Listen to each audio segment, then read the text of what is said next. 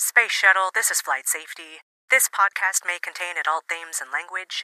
Listener discretion is advised. Please keep your hands and arms inside the vehicle while in motion. You are clear for launch. The following paragraphs are from Chapter 50 of a fan fiction titled The Little Buddy by today's guest fan fiction writer, Insomniac Writer 17. You ready, buddy? Billy nodded eagerly, so Steve stepped around the corner into the huge display. It was brighter in here, the light from the tank above and around them shining into the room.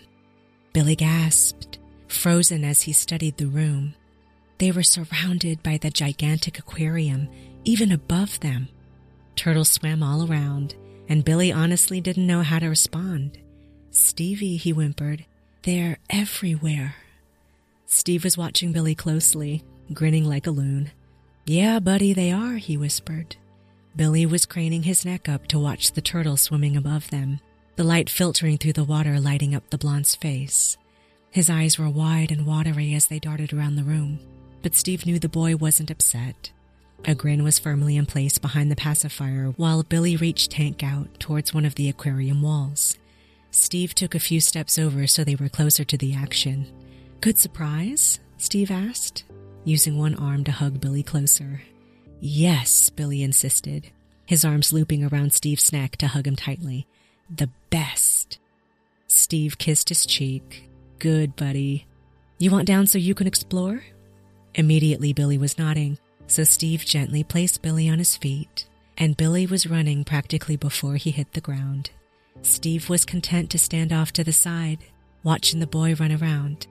Billy made rounds, moving to wherever there were the most turtles at that time, where he stood in the middle of the enclosure, looking up above him. Steve managed to get his act together enough to grab the camera, snapping one single photo of Billy standing in the very center of the room, Tank hugged tightly to his chest as he stared up at the ceiling. Then he slipped the camera back into the backpack and watched Billy happily, his own heart swelling at the innocence behind Billy's face. When Billy turned to him almost 10 minutes later, Steve simply smiled. Which one's your favorite? Steve wondered as Billy scurried over, ducking beneath Steve's arm to cuddle up to his side. All of them? Billy giggled. This is so cool. He bounced eagerly on his toes. Thank you for finding this. Billy's voice was soft, and Steve smiled. Anything for you, he repeated, kissing the boy's cheek. We have a few minutes left in here so you can finish exploring, he offered. Billy shook his head, tightening his grip on Steve. We'll want to stay with you, Billy murmured. Steve could have melted right there. Wordlessly, Steve tightened his grip on Billy. All right, up with you then. We've got turtles to see. Steve smiled, waiting for Billy to jump back into his arms. Steve adjusted his weight accordingly then began to walk slow circles around the enclosure as Billy laid his head on Steve's shoulder. The brunette used his free hand to rub up and down Billy's back while Billy held Tank out, moving him up and down as if he was swimming by the tanks. Where's he going? Steve wondered. He running away? No, just exploring, Billy murmured around the pacifier. He wouldn't run away. Safe here. Steve didn't verbally answer him, afraid that if he did, he would give away the fact that he was incredibly emotional in that moment. So instead, Steve squeezed Billy tighter. Stevie? Hmm? Steve cleared his throat. What's up, buddy? You make me feel safe. Billy's voice was just above a whisper, slightly lisp from the pacifier still stuck between his lips. And now, yes, Steve was crying a bit. I'm so glad, buddy, Steve whispered back, turning to smile tearfully at the boy in his arms. That's all I want for you. Billy leaned forward, pressing the pacifier to Steve's cheek and making a quiet kissing noise. You handing out kisses now? Steve chuckled wetly, smiling at Billy. The blonde's cheeks were suddenly tinged red, and Steve pressed their foreheads together I'm so happy you trust me, Bills.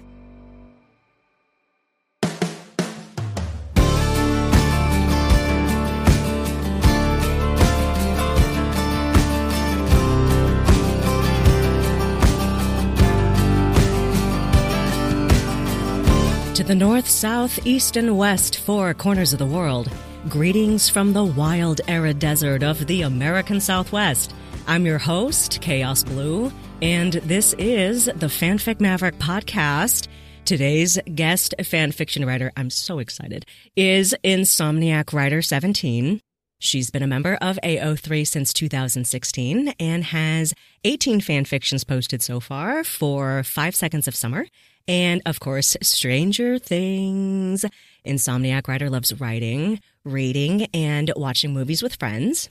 Not once, but twice. Her fanfics have led to in real life friendships that mean the absolute world to her. And uh, when she's not reading and writing, she's probably watching TikTok.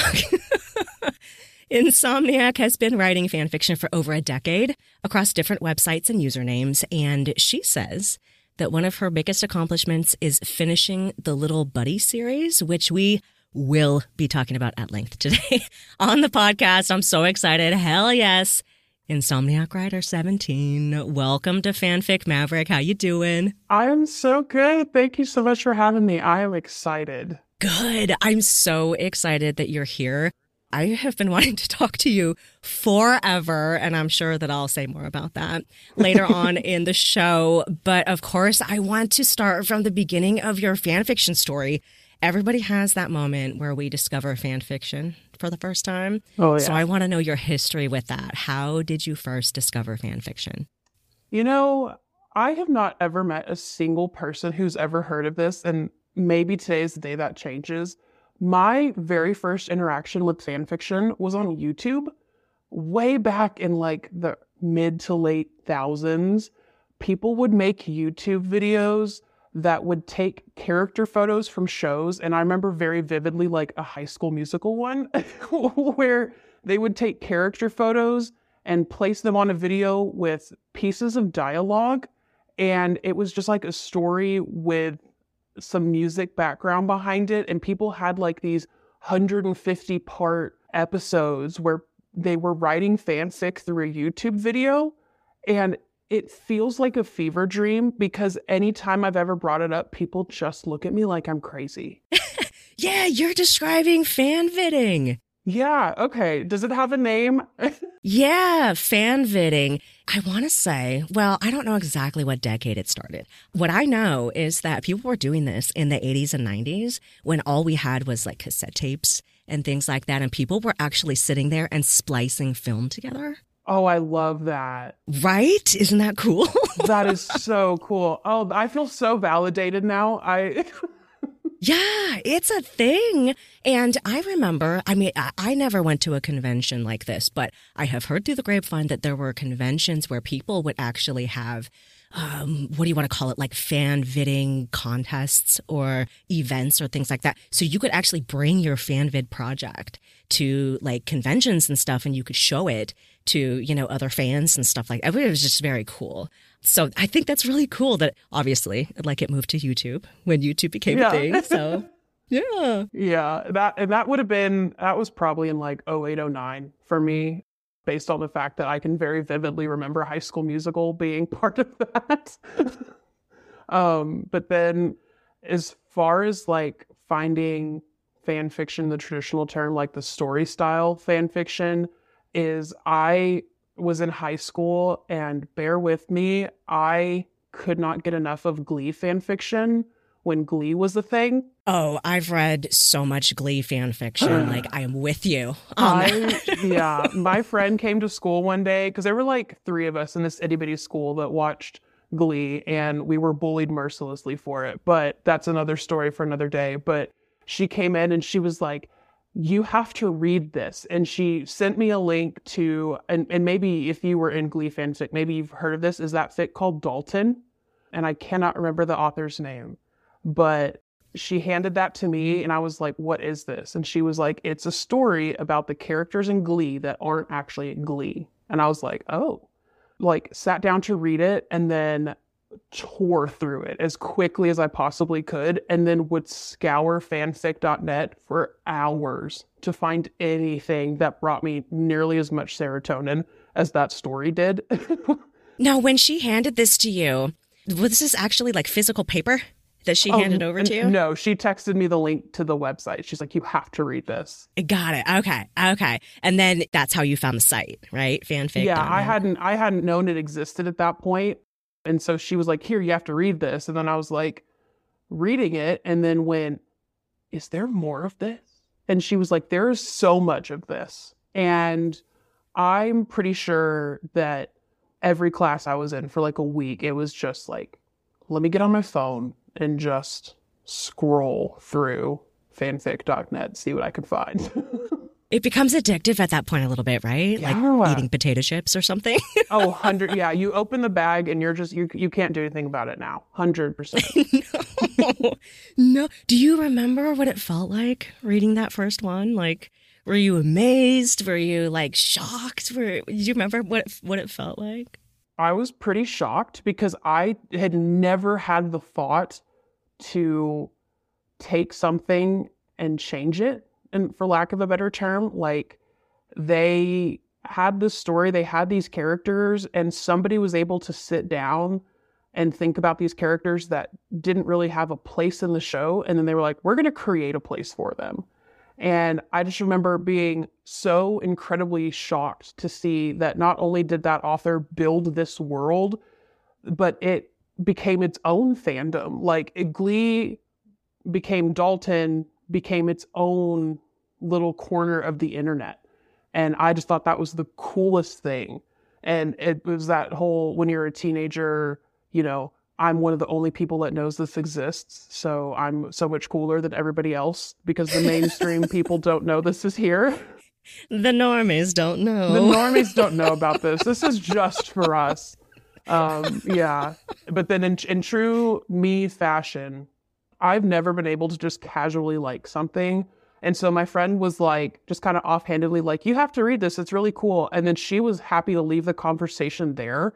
And I'd come back every day and be like, oh my God, we have to talk about this. Oh my God, did you read this? Oh my God, did the, you know? And she was like, yes, I read it. and it was like, oh, okay. So I need to find other people who are as into this as I am. I got you. Thank you so much for, for like cursing me with this hyper obsession or whatever you want to call she it. She created a monster. she created a monster. So you know what? Somewhere out there we can thank her because probably without her, I don't I don't know if I would have fallen into fan fiction. Oh, there's the dog. Hi, dog. Dogs are always welcome on FFM, just so everybody knows. I love them so much.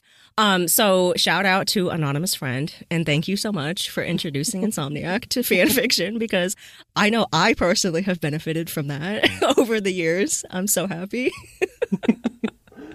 I love that. Um, I have some strange like follow up questions for you. Sure. Um, because you know, I remember Glee. I was working at a law firm at the time, and I remember, okay, this is weird, but I remember that it wasn't the ladies at the office that were coming around the water cooler the next day to discuss the Glee episode at the office. It was the attorneys, the dude attorneys at the law firm that were gathering around the water cooler to talk about last night's Glee episode. And I just thought that was so funny. But I do remember the Glee craze, right?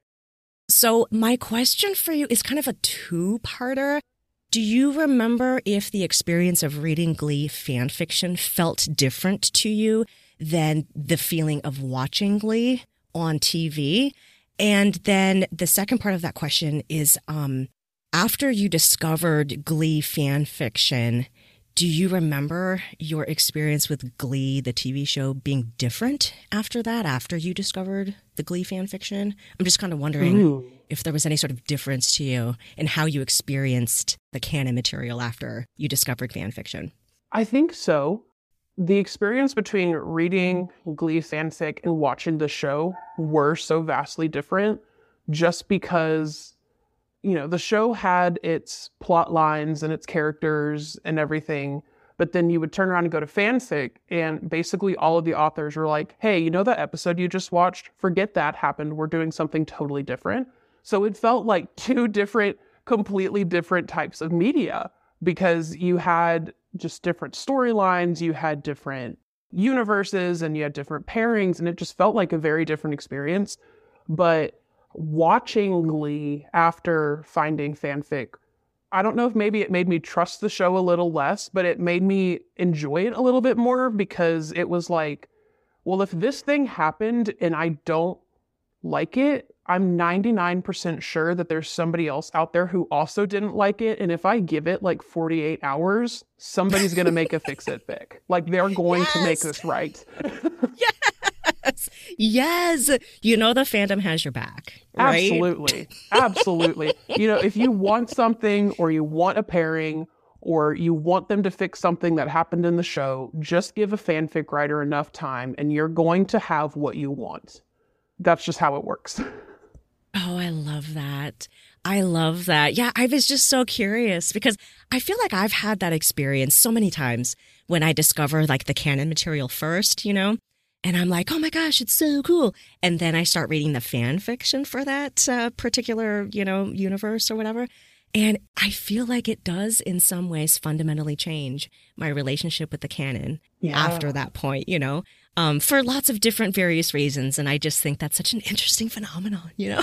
it is. And then, you know, there's also the other side of it too, where, you know, once you start, and I didn't, I never really dove too far into writing for Glee fan fiction because it was all still so new to me at that point that I didn't know the like ins and outs of it. Like I didn't know if I could, right? And so, but taking in media as a fanfic writer is a little bit different, I feel like, because I almost feel like I'm sitting there dissecting it, looking for a way to make it my own. Like, yes, this is great, but what can I do to make it more fitting to me? Like, what can I do to make myself enjoy this more? yes, you're not engaging with it as a passive observer. Yeah, yeah exactly. You are engaging with it as a creator, as somebody who wants to participate in the conversation in yes. some fashion. Absolutely. Oh, I love it. That's so cool. Well, that's awesome that we both remember the Glee craze back in the, you know, what was that? The oh, 2010s, I think, 20, right? Yeah, like 2009, 2010 ish. Yeah. Yeah, yeah, somewhere Ooh. around there where everybody was talking about Glee. But yes, I totally remember that. Um, so what has your journey through fandom looked like past that point? Like you had the Glee thing, and then what has your journey through fandom looked like after that? It's been a little crazy. Like I said, I've never been just like a casual enjoyer of things. I'm one of those people that if I like something, it's going to be my entire personality for the duration of the time that I enjoy the thing. And then there's a very real possibility that I'm going to put it down and walk away and be like, okay, I'm done. so it, I've always been the one to, to like jump headfirst into fandoms. I want the Tumblrs, I want the fanfics, the video edits, the merch, all of it, which is kind of why it's it's really interesting to like if you go back and look through my internet experience, I've had multiple different Tumblrs, multiple different URLs, multiple different AO3s because I've always been like, okay, here's the chapter that I'm in now. So let me write, let me reblog, let me do the thing. And then when it ends, I'm like, okay. And then when I pick up something else, it's like, well, I don't, I want to start fresh. I don't want to just continue where I left off because it's probably going to be a very different experience. And so it just, it jumps. But then probably around 2018, 2019, I kind of had to hop out of fandom simply because life circumstances was not giving me the opportunity to devote time to the things I enjoyed. I was very much in a crisis, like just got to survive the day kind of thing. And anytime I was even trying to enjoy something, my depression laughed in my face and was like, I hope you enjoyed that 10 seconds. That's all you're going to get. oh, no. um, oh. but then right around probably 2011, 20, or not 2011, 2021, 2022, for some reason, I sat down to rewatch Stranger Things. Couldn't tell you why. And it was like a flip switched and it was back. And I had that joy back that I had had missing for so very long and it let me jump back in. And it's been one of the best things that's happened. I, I, I, still don't know what caused it to happen, but I was homesick, sat down, was like, I want to watch Stranger Things. And it was like the floodgates opened, and it was like, okay, we're making up for lost time now. Well, it sounds like you were just maybe ready at that point in your life, you know? Yeah. Like something was open and ready for you. And then lightning struck your brain at the exact Oh, yeah. right moment. And honestly, Stranger Things is one of those, I feel like it's one of those um, shows that can absolutely do that. I also rewatched it. You know, I watched, I ran through the whole thing the first time and was like, Mhm. oh, that's so fun. And then you- sometimes you do go back to things later. And I always think that's kind of an interesting experience too, because a lot of times when we encounter something for the first time, we're in a very particular spot or perspective in our life. And then when we go back years later to rewatch it, we're a different person in some respect. We've had more experiences, more things happen to us. We're in a different headspace sometimes, different perspectives. So sometimes it can be an entirely, completely new experience. Yes, and that's that's exactly what it was. Is it was a totally new. I mean, I knew I had seen the show before, but just the way that it resonated and the way I interacted with it was so very different the second time around. And I think you're right. I think it's because I was I was a different person at that point. That's so, so cool. And you say that that whole thing kind of like sparked an entire change of your life. In what ways would you say the whole getting back into fandom and Stranger Things changed your life? Man, it allowed me because I mean I think everyone can relate to the fact that like 2020 onward has kind of just been a dumpster fire in a billion different ways. oh my Um, God. Yes.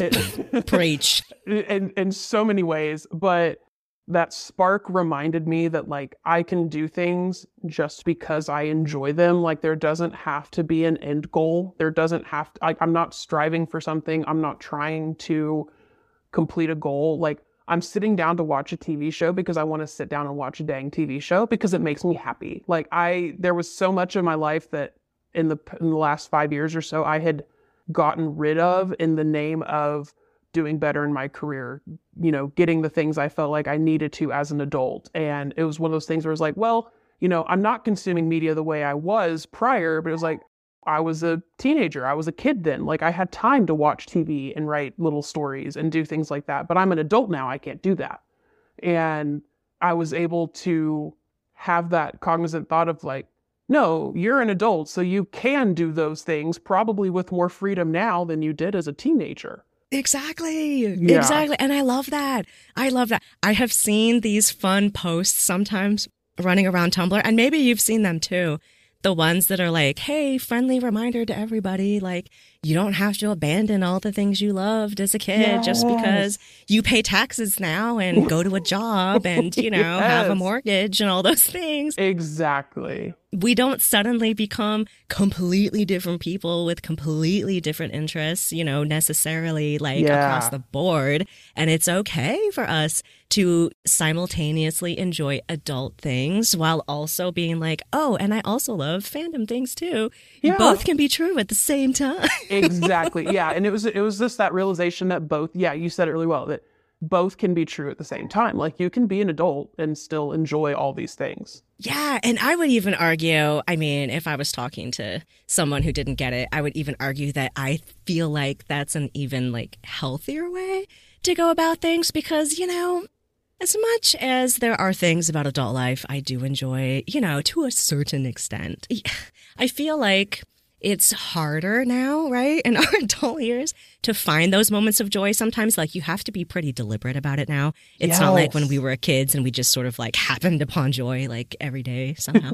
um Just trip over it. yeah, we just Yeah. tripped over it. And now it's like we have to create those experiences for ourselves and we have to make time for them and give ourselves permission to some extent because I feel like, I don't know about you, okay? This might just be me, but, but I feel like there's this voice in the back of my head sometimes. And I don't know if it's my mother. I don't know if it's just like society at large or whatever. But sometimes I feel like there's this voice in the back of my head that's always like, you have responsibilities and you have these Oh. things that you must do. And, you know, the taxes need to be done and somebody needs to rake the leaves and blah, blah, blah, blah, blah. And of course, all those things have to happen. But like, where's the joy? Like, you know, I think it's very cool. Those of us that have managed to prioritize joy in some respects, you know, and just be like, you know, yes, all of those like boring, mundane things have to happen, but it's also equally important that we have those moments of joy and creation and creativity in our lives as human beings as well. And I think that's that's fabulous. I think that's something that fandom people do well. Yes, and I I've enjoyed learning that. I like I like how you said it that you prioritize joy, and it's like yes, I still have to go to work and do the things and you know pay my taxes and clean my house, but you know at the end of the day, I can crawl into my bed and snuggle my dog and read some fan fiction until I fall asleep, and that doesn't make me any less of an adult than anybody else in my life. Exactly. It's just you know we're only here for this tiny little piece of time on this planet we're here for a good time, right? Here oh, for yeah. a good time, not a lot, not a time. long time. it's like okay, I absolutely love that. So the other thing that I love is uh is hearing people's like general thoughts and opinions on fan fiction. And sometimes I like to phrase my question this way. It's a little weird, but I like it. If you had to give a three minute TED talk about why you love fan fiction, I love TED Talks what would you want people to know about fan fiction? You know, I adore the way that you worded that, but it it made it so hard to think about what I wanted to say because it made it sound so important. Like you're giving a TED talk on fanfic and go. Lights, camera, lights, action. camera. Here you go. But eh, you know, and I and I talked to, with the, I talked with a friend about this the other night as I was kind of like going through these questions, and one of the things that I love about it is it gives you a chance to take these characters or these shows that you love and give them more love in whatever regard that may be.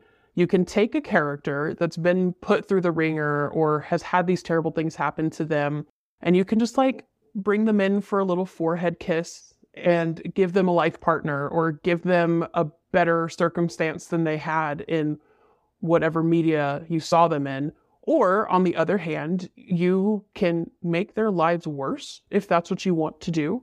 You can do whatever you want to do.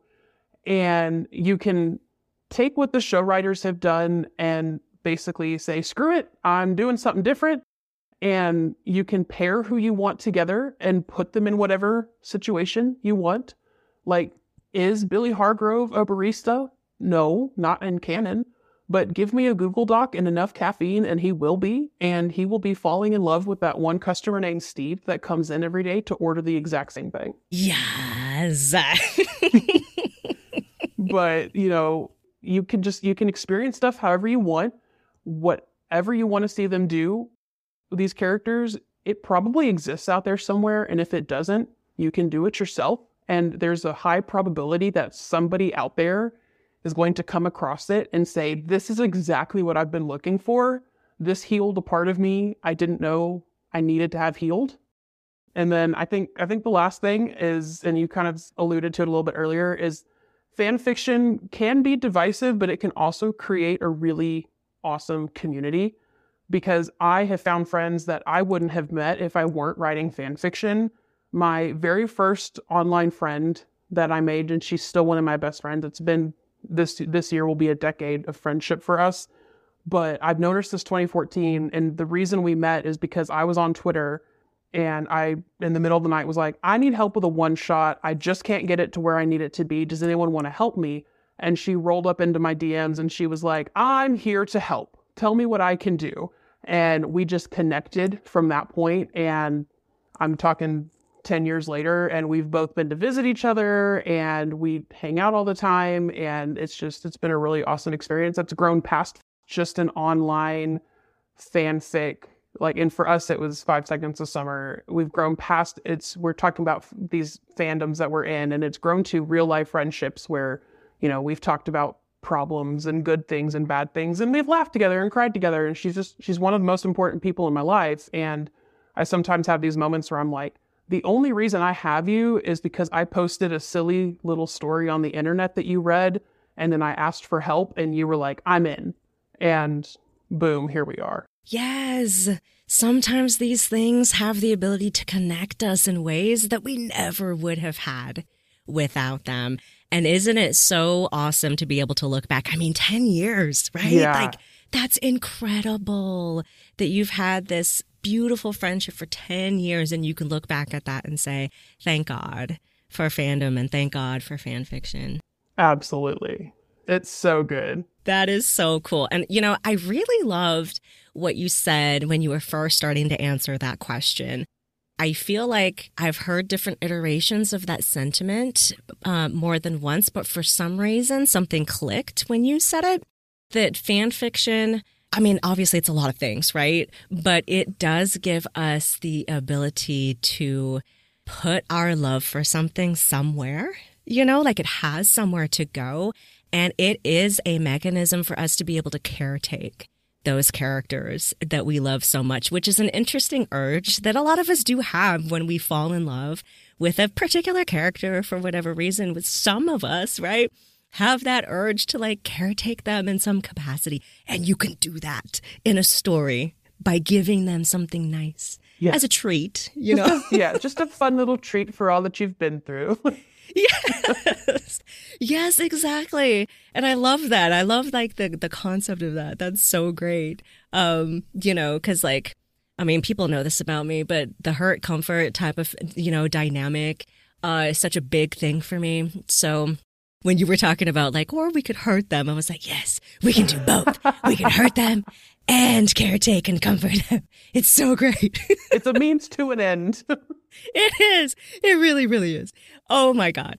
Okay. So we know how the thing with Stranger Things started for you. You know, you watched it the first time and then you went back and watched it again the second time. Do you remember if there were things that you noticed that second time around that you didn't particularly notice the first time? Well, I think the first time I watched it through was just at a very I don't want to call it basic, but a very basic level. Like I took in the story and enjoyed the story. It seemed like really unique at the time and it had a really nice mystery vibe behind it without being like overly scary. And so I was able to get that mystery and suspense in there without further terrifying myself because real life was scary enough as it as it was.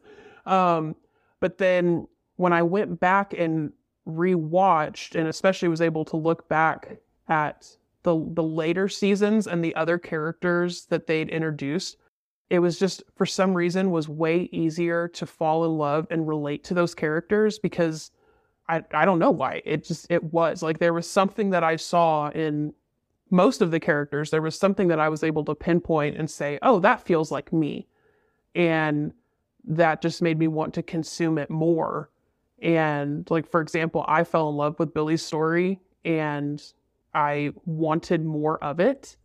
And that led me back into fan fiction because there's so, so many wonderful writers out there who have taken these characters and given them more depth than what the show writers were able to and gave me more reasons to love those characters. And there's a lot of times, even now, that I can't remember if there's a trait about a character, and, I, and not even just Billy, but most of the characters, that there's a, like, I have to sit and think for a second, like, this thing that I like about this character, is it because the Duffer brothers made them that way, or did somebody else make them that way? And I loved it so much that I just adopted it. Yes, well, we can't sometimes remember now the differentiation between canon and fanon where we're just like, mm, I don't even know. It's all mixed together now. it's very mixed together, but I think it just creates a better, like a better experience because it goes deeper than just what's on the TV screen. And because yes, we have to sit and wait for years at a time to get a new season, but in the meantime, here's all these things that people have put together that allow you to live and relive these characters' lives in many different ways and allow you to continue to stay connected to those characters in that downtime. Because, especially for someone like me, the ADHD will do its thing. And if it's not in front of me, I will forget about it. so, right, right. That fan fiction kind of helps keep that in the forefront of the mind a little bit and keeps that interest in front of you a lot mm-hmm. longer, a lot longer than you would have otherwise. Yeah, because there's new stuff every day.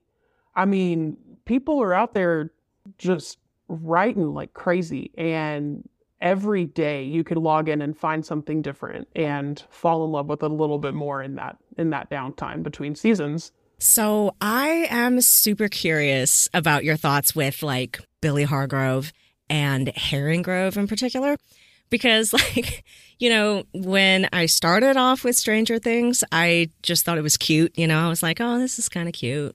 I recognize some of this like 80s vibe and stuff. I'm Yeah. old enough to recognize a lot of that stuff. But then that season where they introduced billy hargrove like something happened to me okay?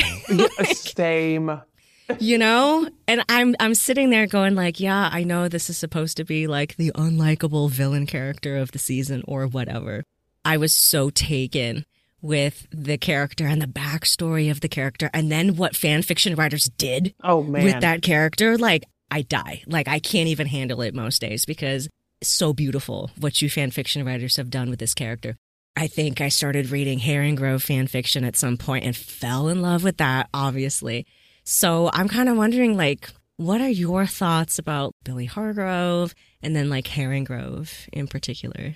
Well, we've been having such a great time up to this point, and I feel like I need to preface what I'm about to say by telling you I have always been firmly planted in the Billy Hargrove deserves better camp. I have loved Billy Hargrove from the moment he stepped out of that dang Camaro. Oh, such an iconic scene. Oh, it hmm. has been over for me since then. Okay. The man can do no wrong. You know, he deserved better. I am waving the flag. I'm rallying the troops. If Billy Hargrove has one supporter, it's me. If there are no supporters of Billy Hargrove, it's because I'm dead. Um, so I'm a, I, I'm a little ashamed to say that the very first time I came across a Harringrove fic, I was like, "What? Nah, no, that's not." You didn't see it, huh? I did. I couldn't see it, and then so I scrolled past it, and then it was like, I'm chronically online, so I'm going to use a meme example here. It was kind of like that meme with Brittany Broski and the kombucha when she was like, "No." Well, yes, I love that meme. I love that so much. Yes. and so I went back and was like, "We'll just, we'll, we'll, we'll give it a chapter and we'll see." And then I was sold. I was done. I was firmly planted in the Harringrove camp. Harringrove is so important to me in so many ways, but I think the biggest one is because you took two very different people that can still love and support one another in different ways. Like Steve and Billy had different childhoods, of course, despite the fact that, you know, they're both traumatized with a capital T. Like, we're not going to talk about the fact that both of them have suffered enough through different experiences, but there was this draw to each other. Like, they hated each other so much that the fandom saw a spark and we were like, fan it, light it up, make it happen. yes. And I, that's what I love about it is the fandom took it, ran with it. We were given crumbs of context and we were like, we will make a feast. We are going to make this one of the most popular things, one of the most synonymous things with Stranger Things on the internet.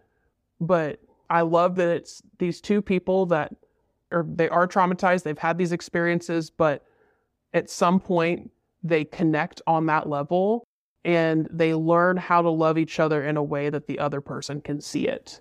Yes, I love what you say about them being two completely different people, two completely different characters. Cause like, even though they do have those points of connection where they have similarities, they're different enough in ways where like, for some reason that really speaks to me. And I'm not quite sure why. I'm not sure if that gives me hope in my real life of like, I'm not unlovable. Someone will love me, you know, whatever. Just, I love that concept of like, the jock prepper guy, you know, Yeah. falling for, you know, the grungy, you know, like tattooed rocker. You know, there's Yeah. just something about that for me that's just like, oh, I, Oh, yeah. can't Steve, get enough of that. Steve. Harrington also watched Billy walk out of that Camaro and he was like, Yes. oh, I'm done. he, he's no better than the rest of us. Saw him walking away in those tight jeans and just thought to Oh, yeah. himself, you know? yes. Yes. No, I love what the fandom has done yes. with those two. Like, I think that the way that fan fiction writers have treated those two characters, I went on this binge, you know, a couple of years ago, just a Harringrove binge.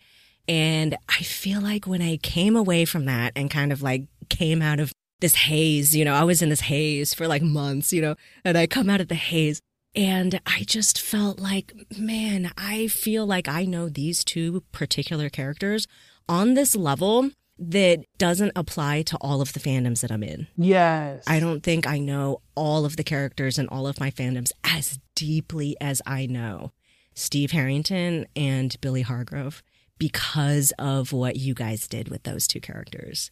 So props and kudos, honestly, like swear to God, to the Harringrove uh, ship fandom for what you guys did because it's incredible. They've done some incredible work. I and I, don't include me in that because I I wrote what I wrote, but there are some Harringrove fanfic writers out there who are carrying the fandom on their back, and they've done some incredible work. I can't even put myself in that category. Oh, see, and I can though. I can. And here's why. And this kind of like transitions us into the next part of the questions that I have for you because you wrote this entire series, but it started with, you know, one one fic. Yeah. It's uh, since evolved into the Little Buddy series, but you initially started that with the Little Buddy fan fiction. And it is a Harringrove fan fiction. Eventually.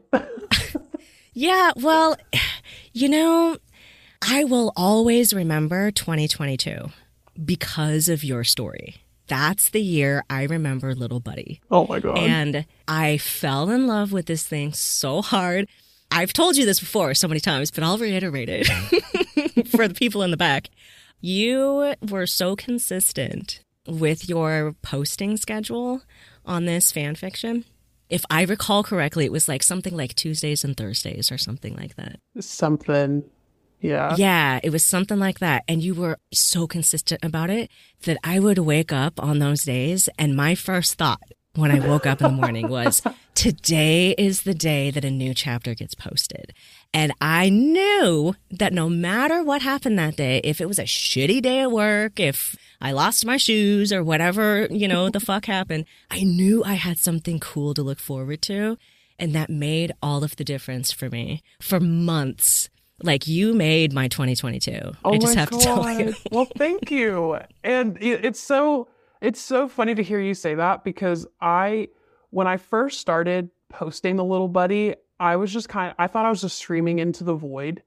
And so I posted like two or three chapters a day for a few days. And then when I realized people were actually consuming it, I was like, okay, I've got to slow down because I'm going to run out of things to post. And I, across all of the years I've written fan fiction, I'm big on consistency. Like you said, I'm big on, I want people to know when stuff is coming because I do not like the, well, when am I getting another chapter? Because I've I've been that person and I felt that and I loved the idea of being able to reassure the people like you who were reading to be like, okay, yes, the chapter ended here, but you know you're going to get something else on a certain date. You know where the light at the end of the tunnel is. And so I moved to posting once a day. And then I don't remember at what point I had to shift it, but it, it was way far into it that I had to say, because at, at some point the chapters got longer. Like I, the first, the first few chapters were, you know, two, three thousand words, give or take, and they got to the point that they were like pushing five, six, seven thousand words. And was like I cannot keep up with that. I spent a lot of time agonizing over moving away from posting daily to posting twice a week. So I don't know if you understand how healing it is to hear you say that you enjoyed knowing what days it came. I did. That validates me a little bit. Because, you know, I do remember when you were posting daily. And obviously, as a person who was like ravenously reading like everything that you posted, I know as a creator, not necessarily as a fan fiction writer, but just as a creator in other mediums, that you can't really keep that up. You know what I'm saying? Like, yeah, yeah. like that's a very hard thing to post every single day. I do remember that there was one point where you had put like a author's note somewhere where you were like, "Hey guys, like I'm so sorry. we're not going to post every day anymore, but here's the days we are going to post." And I remember thinking to myself, "Oh, thank God because this person must have burnt themselves out." You know what I'm saying? Like posting every day. yeah, Easily you can burn out from that, and I didn't want that to happen yeah. because I was so into the story that I was like, they have a schedule now and they're not going to burn out and that's so much better and you know blah blah blah blah blah. So I was actually like relieved almost when you did that because I was so scared that you were going to get tired of this and Oh. you were oh. going to like abandon the story. Oh no. So anyway, like obviously I'm I was super obsessed and am still obsessed with Little Buddy. It's something that I go back to and still reread because it's that great. There's a couple of different uh, ways I want to discuss this, but the first thing I have to know, like, I really want to know what inspired the first Little Buddy fic. So if you could talk about what inspired you to write that particular story, that would be awesome. And then um, maybe just for the folks who haven't read it yet, uh, just briefly tell us what the story's about. Yeah. So let me let me start there. The little buddy is very important to me. I have never been so proud of a work as I am of the little buddy. It's about a lot of things, but I think at the very base of it, the little buddy is a story about how Billy deserved better. And if someone had taken 10 seconds to give him even an ounce of the care and affection that a normal person should get, he could have done great things. He could have had a great redemption arc. He could have become a better person. There are all these pieces of the puzzle that could have been put into place if somebody had just paid some attention to Billy. And the little buddy does it in a little bit of an unconventional way to some of the other stories that I've seen. But basically, after the battle at Starcourt, Billy does not die in the mall, but Steve and the rest of the gang get Billy back to Steve's house. And then Steve kind of takes over to help Billy get the care he needs because no one else will do it and takes off from there. And like most good Herring Grove fics, we move from enemies to like hesitant friendship to okay, maybe I don't hate this guy to okay, maybe I love this guy. Yes. Uh, the Harringrove Pipeline. the Harringrove pipeline, it, you, it never fails. But as far as the inspiration for the initial fic, and I can feel my friend cringing from miles and miles and miles away because I have tried for days to figure out a better way to say this, and she has begged me to not say it the way I'm about to say it. Ooh, I'm intrigued now. and, I, and I think I even I have to go back and look. I think I even said it in the first author's note of the little buddy. Is the the very initial spark of the idea for the little buddy came from while I was home isolated with COVID, hopped up on so much Nyquil, and I was watching Stranger Things three because Stranger Things four was about to come out, and I texted a friend and I said I have an idea. I'm homesick and I can't do anything else, so nobody can stop me. And I opened my laptop and I wrote out like, I think like the first eight chapters in the first day. oh my God. I it, it wasn't even, and I know we talk, I know you want to talk about this a little bit more in detail later, but like it wasn't even a conscious thought of like, oh, what am I gonna write? Like it, it just wrote itself, and that was that moment that that spark ignited again. And I didn't want to put my laptop down because I was afraid if I did, the spark would go away.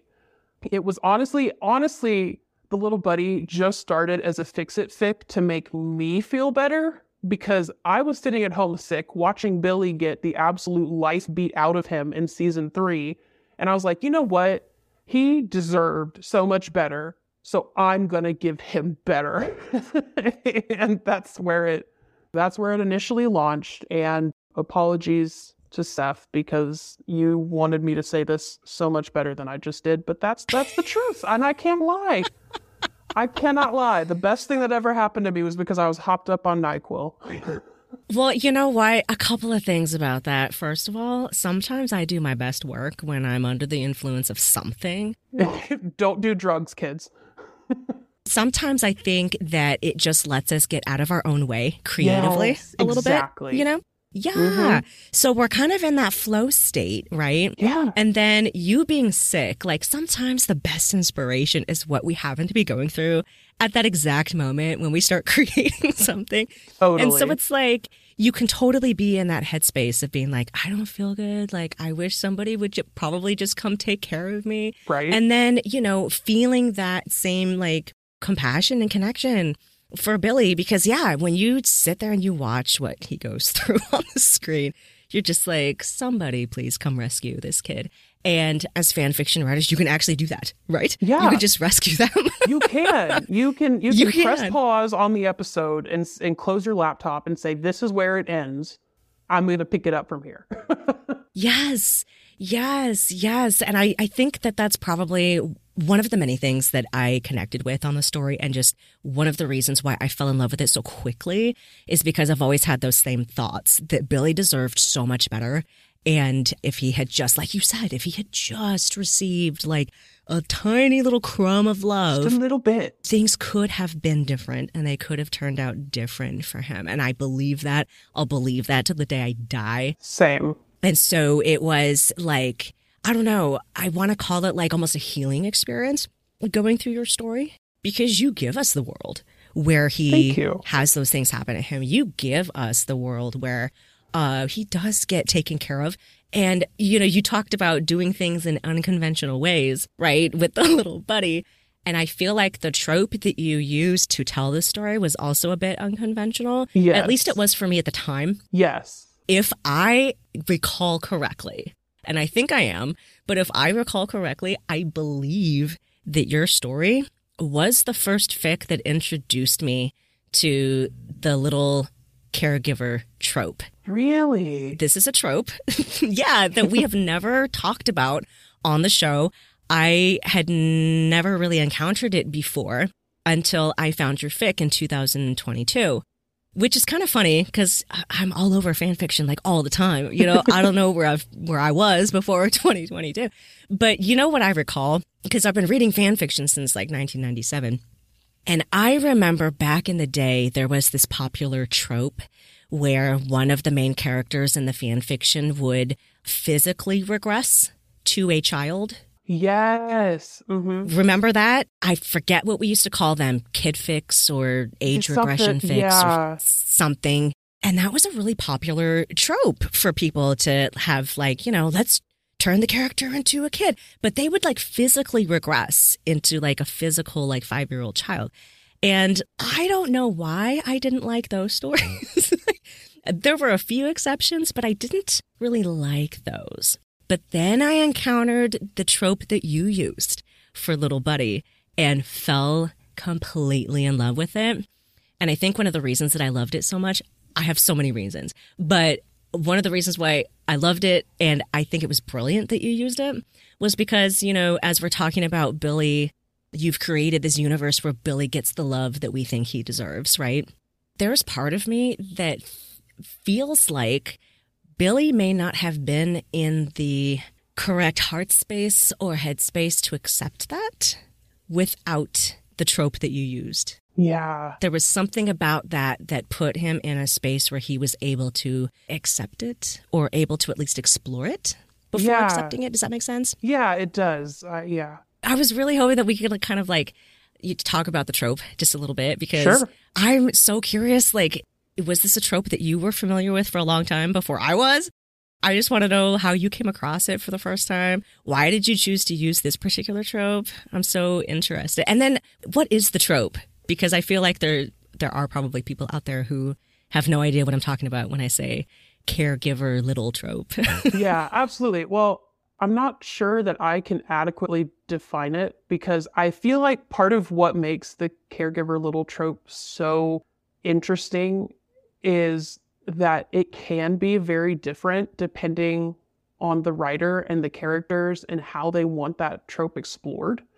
But for me, and I, this was actually really helpful because somebody had commented on one of the really early chapters of The Little Buddy, and they had said they, they were basically like, I am so enjoying this, but I am very confused. What on earth is happening? Like, what is this? And I was like, you know what, bestie? I'm also confused. I don't know, but here's my best guess in the way that I tend to write. Because I've written I've written both the little caregiver trope and I've also written like the kid fics you were talking about. I wrote those a lot as well. especially in previous fandoms that I've been in.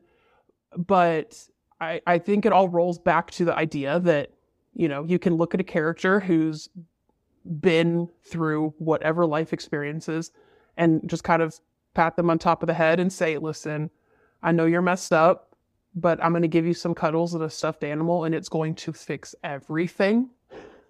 but um, the way I put it together when I answered that comment was that you have this caregiver little trope, and littles are people who have a natural tendency to use age regression as a coping mechanism for whatever. They had a bad day at work, they had a bad childhood, whatever. And caregivers are the counterparts that are naturally skilled in helping littles when they're in that headspace, which is commonly referred to them being dropped or little. And these two are paired up because a caregiver has their cup refilled by helping people, and littles have their cup refilled by using that age regression coping mechanism. And obviously, when you use that age regression as a coping mechanism, there's a lot of things that you can't or don't want to do for yourself. And so that little caregiver trope is just a way to connect these two people so that they can both get what it is that they need. And I don't remember the first time that I ever came across it, but I've, like I said, I've used it many, many times throughout my time as a fanfic writer. It's one of the ones that I'm most comfortable writing. And I would think if I had to guess, I'm pretty sure that uh, because I used to, especially back in like the Glee days, if we're going to hop back there for a second, I had role play partners. And I'm pretty sure one of my role play partners was the one to introduce that idea, if I had to guess. Because I don't I don't remember stumbling upon it in the wild. I feel like by the time I was looking for fanfic, that was one of the ones I was looking for. Got it. Yeah. I had never seen it before I saw your fic. And, you know, obviously after I got into Little Buddy, I was like, I love this trope so much. and so I just went crazy and I oh, went looking for. There's so for much. it. There's so much good caregiver little in the Harringrove. Yeah. There's some others in Harringrove that I found. And then I went searching, you know, the dark corners of the web for like, cause I love lots of different fandoms and things. Yeah, absolutely. And I did my best, but like, surprisingly, there's not a whole lot of it, I guess, to my taste, you know, where I'm just like, I wish there was a lot more of this, and there's just not. But one of the things that fascinates me about this trope, though, is how structured it is compared to the old school, like, kid fics. Because what you're describing this reminds me so much of the alpha, beta, omega trope. Yes. Yeah. Where it's like a structured universe, a known universe, yes. right? Where mm-hmm. like littles and caregivers are not just choosing to role play these roles, right. but like it is a biological function that they're born with. And at a certain age, you eventually learn what your designation is. And we use the word designation also in ABO fan fiction so it's kind of like this really interesting alternative universe that has certain rules and structures to it. Yeah. And I think that's kind of why it's hard to define what that trope is because there's and if you if you've dived into the little caregiver trope, there's like you said, there's a lot of it that comes to a lot of different tastes. It, you can write it a bunch of different ways. And not to say that any of them are bad inherently, but there's just the one that I tend to fall back on and am most comfortable with is that one where you've got this structured, you are a little, you are a caregiver, you are a neutral, whatever that looks like. And you just fall into that. There's not, it's not role playing, it's not like a conscious decision, it's just part of a biological makeup. It's a great place to be if, you know, because we've said we're big on the hurt comfort thing um, I've always been into hurt comfort in the way of like light on the hurt, but heavy on the comfort, please. Like yes, that's just yes. how I tend to look. And so I think that caregiver trope is really easy to fall into that because you have these caregivers that just inherently want to coddle and give attention to these people. And I think, especially in the lens of Harringrove, you've got someone like Steve who has been shown to be a very protective, very what's the word I'm looking for? I don't know. You've got Steve who's very maternal in ways and i hate i don't like phrasing it like that because i know there's a lot of discourse in the fandom about whether or not steve is maternal but that's the only word i can bring to mind right now and then you've got someone like billy who never had the chance to be a kid just because his home life was what it was and you've taken these two and you've kind of in, in my instance, I put them together because there was no other option, right? Billy couldn't go to the hospital unless he had a caregiver with him, and Steve was the only caregiver around that Max trusted to say, this is what he is and this is what he needs. He literally didn't have a choice. Yeah, he, he, there was there was no choice. It was let me be his caregiver or he's going to bleed out in my mom's car. Like there's there wasn't a there wasn't a choice and it was kind of a forced proximity thing where you kind of I shoved them into a room and was like, okay, great, this is what it is. Yeah, and I think that I really loved that aspect. They were sort of forced together by these biological designations a little bit, you yeah. know, in addition to Billy, you know, obviously being injured, you know, from the mall and everything. But I really loved how these two kind of had to confront things that they really had no control over because um, you kind of start the story out by showing us how even though Billy knows he's a little, he's never really been able to drop.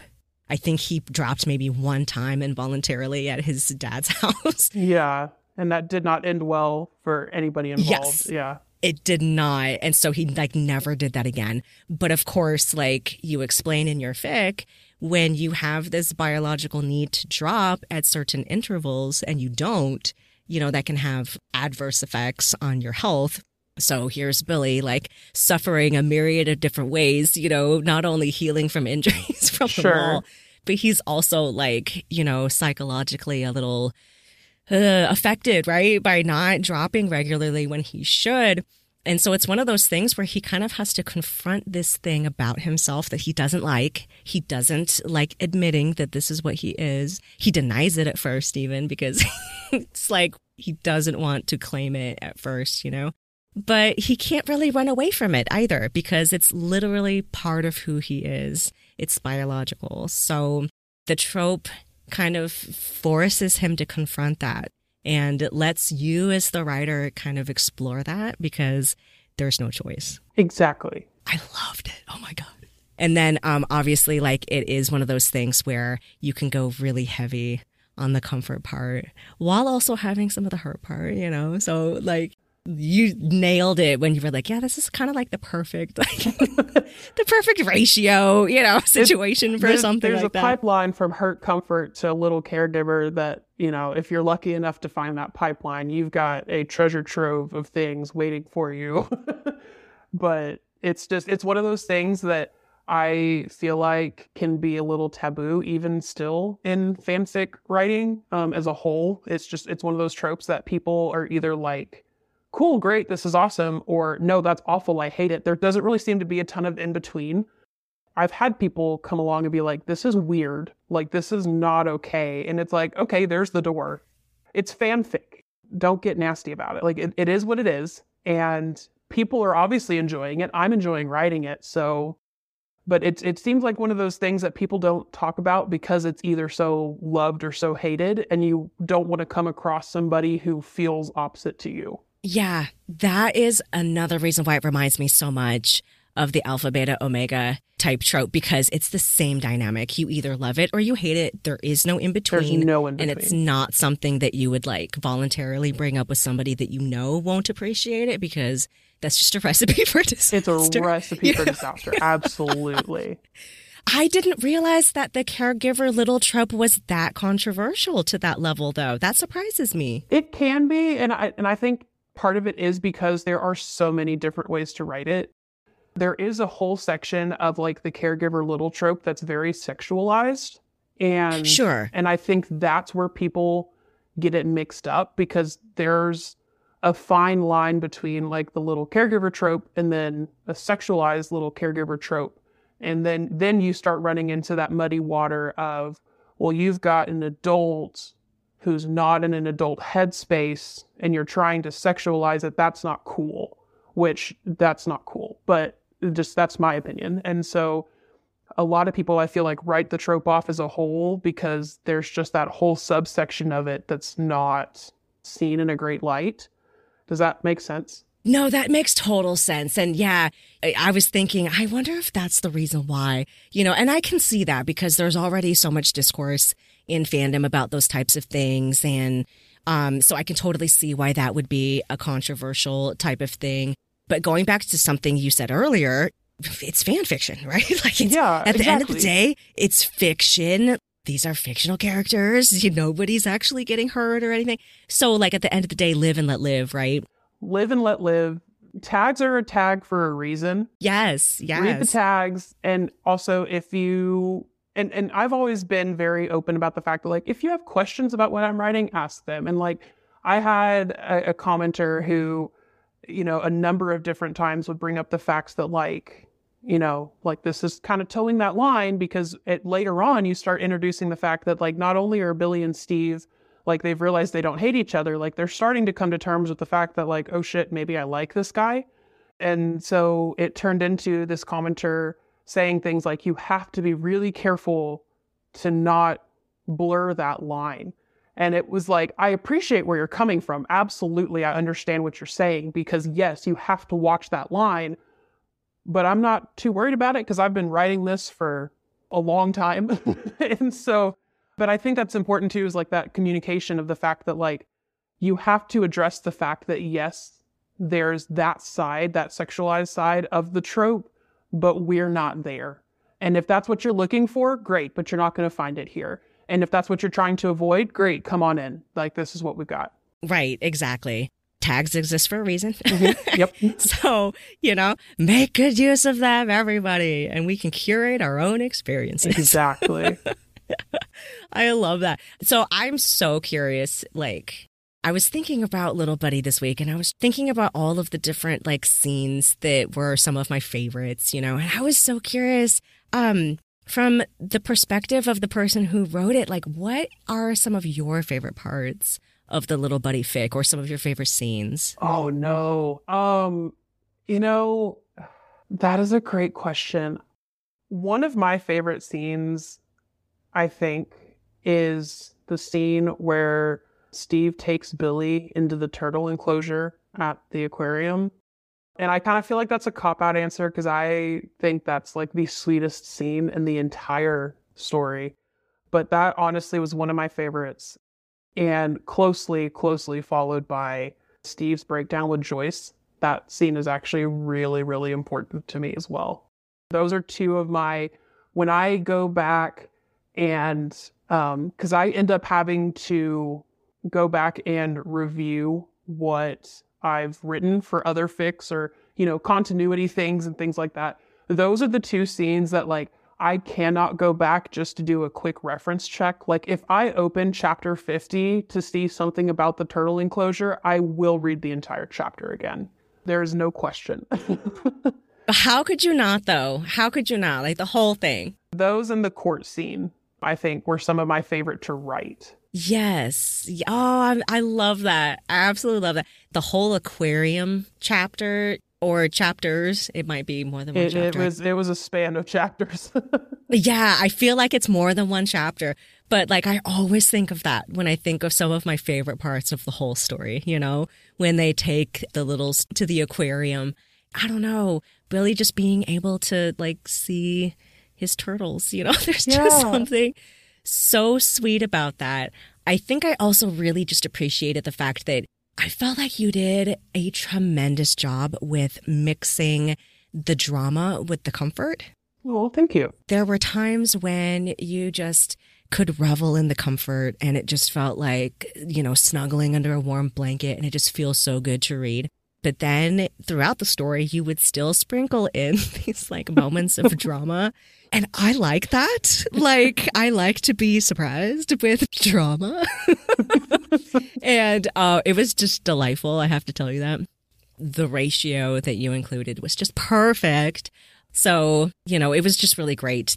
I feel like the story has it all because you do have so many emotional scenes here. You just have scenes that just feel good, like the aquarium scene. You have moments of humor. It's just, oh my God. I think I need to reread this. You know, talking about this has made me like super excited. you know, and I'm I'm a little biased, but I am also in the middle of rereading it because I kind of after I finished Saved from the Flames at the end of last year, I kind of backed off a little bit just because it was the holidays and, you know, I had family around and I was busy. And so I just kind of took a step back and I'm getting ready to jump back in. And part of that process for me is rereading what I've written so that I can remember kind of looking at a scene and going, okay, what did I do? I really like the scene. Do I remember what I did to make that scene work so well? Like, what was I listening to? What was I doing? Where was I? And so I'm rereading The Little Buddy currently. So I'm a little biased in saying that you should definitely reread it because it's a really fun experience. Even as the person who wrote it and I know it in and out, it's really fun to like just pull it up on AO3 and read it and experience it the way everyone else did. Yes. Oh, and I love that you take the time to do that. I love that. You should, right? You should. Like this thing, it has so many chapters to it. Like I was amazed Oh when you were finally done posting all your chapters. Oh. I was like, this thing is a beast. It is Holy a beast. and shit. it was never, it was never meant to be as long as it was. I don't know. Really? I uh, that, and I've I'll say this till the day I die. That story should not be as long as it is. I love every I beg word. to differ. I love every word of it, but that story is so ridiculously long. And um, I had a friend making fun of me because she was like, "You can't even call this slow burn." She said, "We are seventy-five chapters in, and the match ain't lit. Like this is not slow burn. This is nothing." That's so funny. That's so funny. It's like a slow trickle. It's you know, yeah, like- exactly. It's like we're thinking about lighting a fire at some point. But to me, it was so it was so important to create that line of like like to make it realistic in the fact that you've got Billy who's traumatized and hurt and not accepting of this piece of himself as a whole. And there was so much self-discovery for Billy in the little buddy that it just it didn't feel authentic to put and I, I I know I sprinkled some little pieces in there where they both had these moments of like, oh, I think I might like him. But it was really important for me to not jump into the romance side of it too soon because I really wanted to make sure that Billy fully explored what it meant to be himself outside of his someone phrased it as the reign of Neil. And I I love that and I've adopted that. But I, I felt like it was really important for Billy to have all of that squared away before we even introduced the idea of Harringrove as like a romantic ship. Yes, that's why I say that it needed to be this long. I mean, I know it's a beast. I know, you know, that you can look back at it and be like, oh my God, like, what did I do? There are novels that are not this long. Yeah. Yeah, I know, I know, but that's part of what makes it so delightful. Like when you do decide to go and reread it, as I do from time to time, I get so excited because I know how many chapters I have to work with, you know, and I know how long it's going to take me to get through it. And I'm like, oh, this is at least a week, at least, Yeah. probably two, Right. if I like pace myself. And that's two whole weeks of enjoyment. Really? There like. It, that's a gift. Well, and then you've got the follow up too. You've got the sequel after that. So Exactly. Yes, because you added all of these other parts to make it a series. So, yeah, you can easily spend some time on this. But I love that you didn't just rush us in this story because I felt like, um, see, and this is one of the reasons going again back to what I said about why I put you on that list with all of those other like tremendous Harringrove writers because you did take the time to lead us very carefully through this process, Billy's process of exploring himself, what all of this means, how he's changing internally as a human being, how he's learning to accept himself with his limitations, with, you know, all of these other things, how he's healing. Those are important things not to skip over. So you didn't skip over them. Like you gave that to us. And so, like, I don't even care that this is like so many chapters long because it's, just, it's worth it. It's so worth it. It's so good. So, I was wondering what you could tell us about the writing process for this story, because I know I mentioned um, earlier in the podcast that you were tremendously consistent with your posting schedule, which can be very hard to do sometimes stick to a schedule and make sure that things come out when they're supposed to come out and everything. So I was just wondering like what you could tell us about the writing process for the story. It sounds like it didn't end up where you intended perhaps when you first started. So I'm kind of curious to hear your thoughts about that, about any surprises that came up for you as you were working on this. Quite honestly, the entire experience was a surprise. I from beginning to end. from beginning to end, um, that writing experience was unlike any other I've had ever. Nine times out of 10, when I start a story, I have a fairly concrete idea of where it starts and where I want it to end, and a, a few key points along the way. But The Little Buddy practically wrote itself. I was simply the means to an end. I was just there to type into the Google Doc. It was to the point that I was setting an al- my alarm in the mornings for an hour earlier than I needed to actually be up for work because I would sit up, grab my laptop, and write for an hour until my real alarm goes off. Okay, so you're saying that you would literally sit up out of bed. You were just asleep five seconds ago, Absolutely. and you would just grab your laptop. Yes, that's exactly what it was like. And because what would happen is I, you know, I would get up, I would write, I'd go to work, I would think about it all day at work, right? Like I would be in between stuff and going, ooh, well, I could do this. And I'd stick it in a, in a like notes app for later.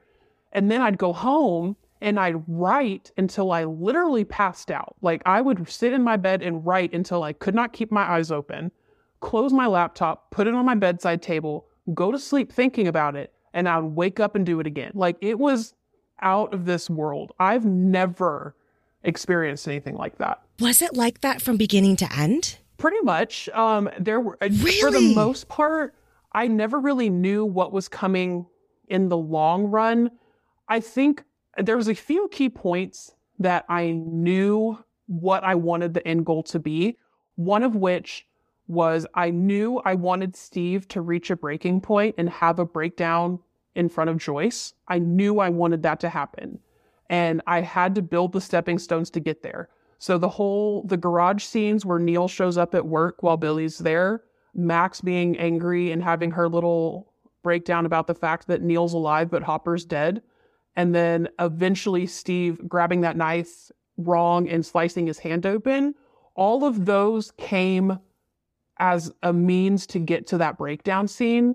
So I had like that whole breakdown scene with Joyce written, and I had to go back and figure out how to get us from here to there. Yeah. So there were a couple of like strategic places in the story where you kind of had to, you know.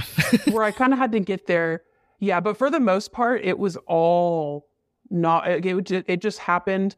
I always knew from the moment I started. I knew I wanted it to end with Neil being put away in prison because I feel like a lot of the time, and not that this is a bad thing, because I hate thinking about Neil Hargrove just as much as the next person, but I feel like there's a lot of times that Neil is just brushed off as far as fanfic is involved.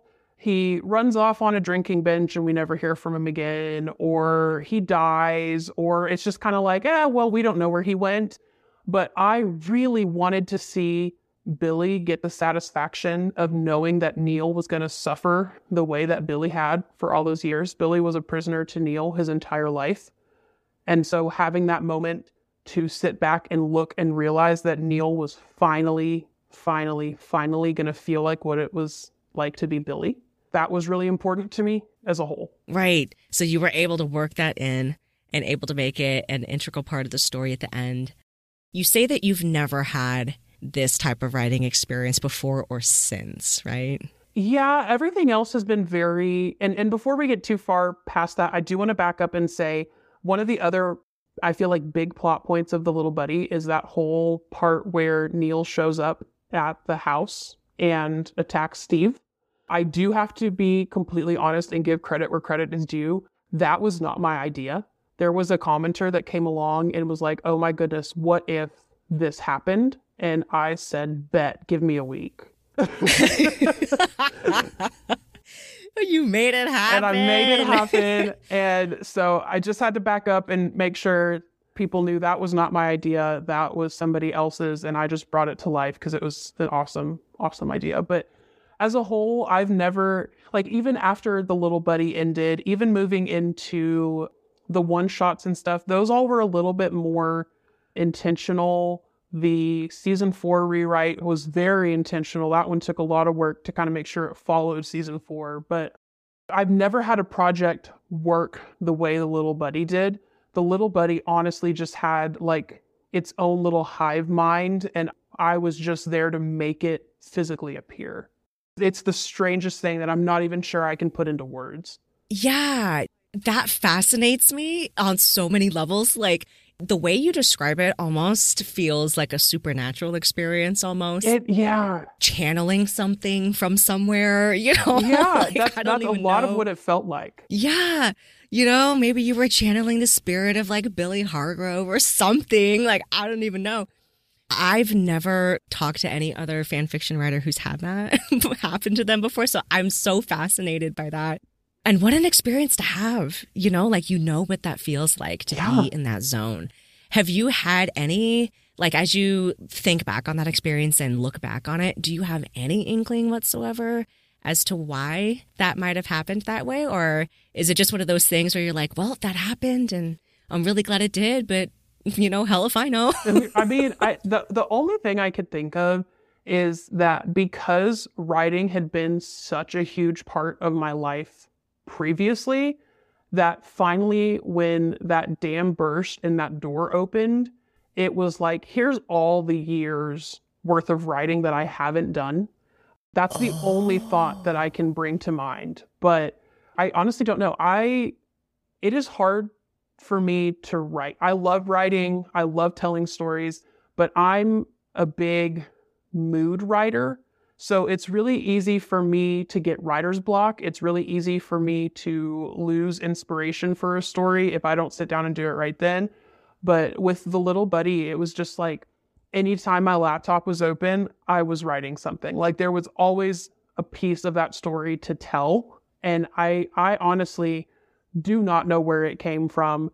And quite honestly, I'm not sure where it went, but I would like for it to come back because I am hopping back into writing and I'm struggling a little bit, but it was an experience unlike any other. However, I will also say that it was an experience unlike in any other in the way that like I did nothing else. I slept, I worked, and I wrote the little buddy. That was it. Wow. So this consumed you. It consumed me. I, you know, not pleased to admit this. I was late to a rather important function because I had to go back and fix something in the little buddy. And I lost track of time and was late to stuff. And I'm, I'm not going to say what because, in the off chance it ever gets back around to the person who was affected by this, I will actually rather just cease to exist. But I was late to something super duper important because I was writing and lost track of time. Oh my God. oh my God. But you know what? When you get in that creative flow, though, I get it. I get it. When you're just in the zone and it is really hard Yeah, it is. sometimes to pull yourself out, especially if it's not a, a place where you find yourself very often. Right. You know, because I get that fear. You had described earlier that fear of like, well, what if this goes away? Like, I have to take advantage of this right now. Because what if it's gone tomorrow? You know? And I get that. Oh my God. What do they say? Strike while the iron is hot. Strike while the iron's bullshit like hot. Exactly. Oh my God. Well, thank you so much for sharing that with us because, like, that's so fascinating to me. Uh, I did not know that about the writing experience with the little buddy. And that's just, I've never had that happen before. When you describe the way that writing normally happens for you, I related to it so much because I too am a very slow writer. I've never been in a zone before. Oh, that would be amazing. Just once. it's really interesting. It's also a little terrifying because you do not know. Like to this day, I don't know what caused it. And I'm just like, I, I'm thankful for the experience and I'm thankful for what it created because I think it created a story that resonated with a lot of people. But it just, it was unlike anything else I've ever felt. And it's just, yeah, I don't know how to put it into words. Wow. You know, that just like brings the whole experience to this whole nother level for me. Cause obviously I was along with that ride, you know, with you, not knowing exactly what was happening on your end. Y'all didn't know. I was like behind the scenes looking like a mad scientist 364 days out of the year. I did the math when I finished The Little Buddy. I wrote for 120 days straight. There was not a day I didn't write. You're the ancient aliens meme, the guy with the crazy hair, you know, Yes. and the little pegboard, you know, with the conspiracy theories on it. Yeah. Oh my God. Oh my God. That's incredible. Okay. So that's kind of funny because the next question I was going to ask you is like, what did you learn about yourself in the process of creating this series? So I don't know if you want to like, I'm not exactly sure what you want to say about that, but I, I was really curious to know if you feel like you learned anything about yourself that you didn't know before. Um, yeah, I did. I I learned, and we kind of talked a little bit about this earlier. I learned I could still do it. I had not realized how much I missed writing fan fiction because I took all those years off and just kind of let it fade into the background. I'd forgotten how much happiness and how much stress relief writing brought me. Um, and so I had kind of written it off as something that I would do as a teenager and I wouldn't continue into adulthood. And that was just a part of my past. But here I am, and I, I I'm like 12 works into a series of fanfics that I've I've never been as proud of something as I am of the little buddy. And so just the sheer fact that I was able to jump back in and do it and do it well was really really cool. Yeah. And I'm sure that that was so helpful as you, you know, as you think about going on to like other projects and other things that you're interested in, to have that experience under your belt and be like, I did it. You know, I have proof that I did it. And yeah, sometimes, especially like you said, you had been away for so long that having that experience of being able to finish something so big, so big and comprehensive, you did it. You can do anything now. Yeah. Oh, you know, absolutely. Hundred percent. I, you know, and I looked at, I looked at a friend uh, because we were talking about just how long the little buddy was, and all of its follow-ups even are, you know, pretty lengthy. And I was like, I want to write a book. And she looked at me and she was like, You did. Like, what are you talking about? Yes, if you add up all of the words comprehensively over the whole series, Oh, yeah. there's probably more than one novel in there. Oh, 100%. It's an insane amount of words. And you had talked about this, and I think I messaged you about this, that there was a, one of the podcasts that you did previously was talking about, and I, and I'm going to mess up her Tumblr URL, but the red dress girl, was that her name? Little Red Girl. Little Red Girl. There it is. Her whole post that had gone viral about just writing fanfic and taking it deeper than that. And that mega resonated. I think that was what I had experienced in writing The Little Buddy is it's so much deeper than taking these two characters you like and playing with them like dolls. Like you're still writing something. You're still creating a story and feelings and emotions. And it was a really interesting experience to step away and look at it and realize that like yeah this isn't a novel with original characters that i'm ever going to go the avenue of trying to like publish it but that doesn't make it any less of an undertaking as you know any of these people that are publishing books it's still just as important and just as consumed as published books are i feel like Yes, yes. Because, right, like, what is the question, right, that her father asked her in that post? yeah what are you actually writing about Yes. And you were writing about all of these, like, deeply human emotions and deeply human experiences. I think a lot of us have had those experiences where we felt like we didn't get the love that we needed when we were growing up as kids. I think so many of us struggle with self actualization and self exploration, self acceptance, all of these crazy things. And you know, it- it- so what? You used fan fiction as, you know, the medium for it, you know? That's what you were writing about. yeah Yeah, you did it. i did the thing yeah Yeah, that's so cool. That's so cool. I'm so glad that you mentioned that too, because it was such a great episode just because uh, that post, when I first saw it on Tumblr, like, oh, I had to sit there and just stare at it oh yeah for a good five minutes because I was just like, damn, like, I love this so much. Yeah, when you had her read it out on the podcast, I was driving and I was like, I have to pull over and contemplate this. Like, I have to think, like, this is deep. And I've never looked at it this way. And it was like an eye opening experience to realize that, you know, all these years, like this little, you know, 14, 15 year old me was sitting in my bedroom writing fanfic. And it was like, it was always deeper than that. It was always deeper than that. It was always more than that. And I'm really glad that I've been able to come to that conclusion now as an adult. I am too. And I think that that's one of the messages that we keep harping on on the podcast because I want everybody to remember, right? I yeah. want everybody to remember like what you do as a fan fiction writer is important. What you do matters. What you do has impact in the world because you're impacting real people with yeah, what you say exactly. and the stories that you are putting out there. And so don't ever let anybody tell you that what you do doesn't matter. Right. Because it does. Thank you so much for that. This has been so much fun. I wish that we could stay like a thousand years and oh, keep know, talking about all of these things. Um, but we do have to close out for the day. So my last question for you is are there any other fan fiction writers that you'd like to shout out oh, on the podcast today? I thought about this for so long because, yes, there are a ton of them. First one that came to mind was Mourn the Antagonist on AO3, and I think they're the same tagline on Tumblr as well but they have ton of Harringrove stories. They are one of the first places I go to look for Harringrove fic, but especially they have a fic called To Be So Lonely, which is a classification AU where Steve takes in Billy. It was so well written, makes my heart hurt for Billy in ways that I cannot even explain.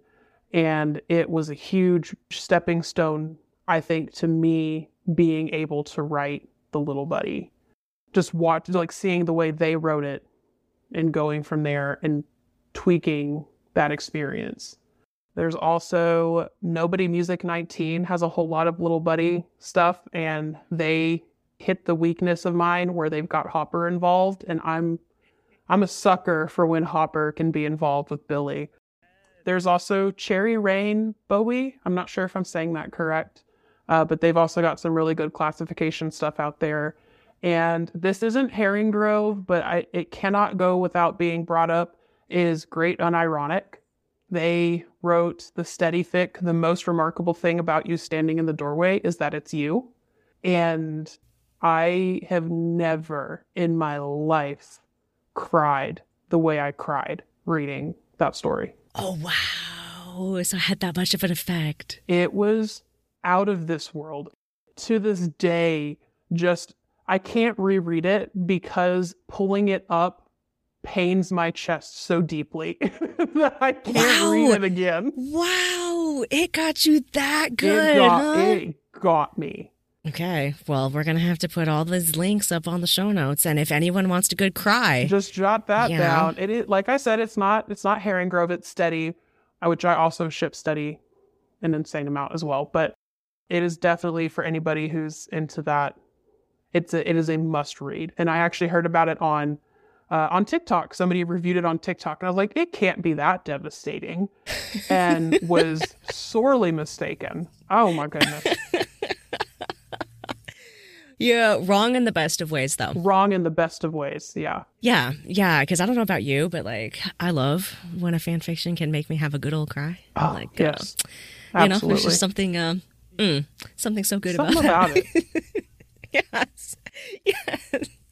Oh my god. Insomniac writer. This has been so much fun. Kind of digging into little buddy and this has just been like a dream come true for me. So thank you so much for being here. This is amazing. Well, thank you. This is a dream come true for me that I didn't know I had. So I really appreciate you reaching out and wanting to speak with me. And I've had so much fun and I wish we could do this forever and ever because this was this was a ton of fun. So thank you. Absolutely. Absolutely. Check out her stories on AO3. Give her some love. You can find the Fanfic Maverick online at fanficmaverickpodcast.com, on Tumblr at fanficmaverickpodcast, on Instagram and Twitter at fanficmaverick, and I can always be reached at fanficmaverick at gmail.com. Thank you all so much for listening. Don't forget to subscribe, and I will see you next episode. In the meantime, keep on rolling.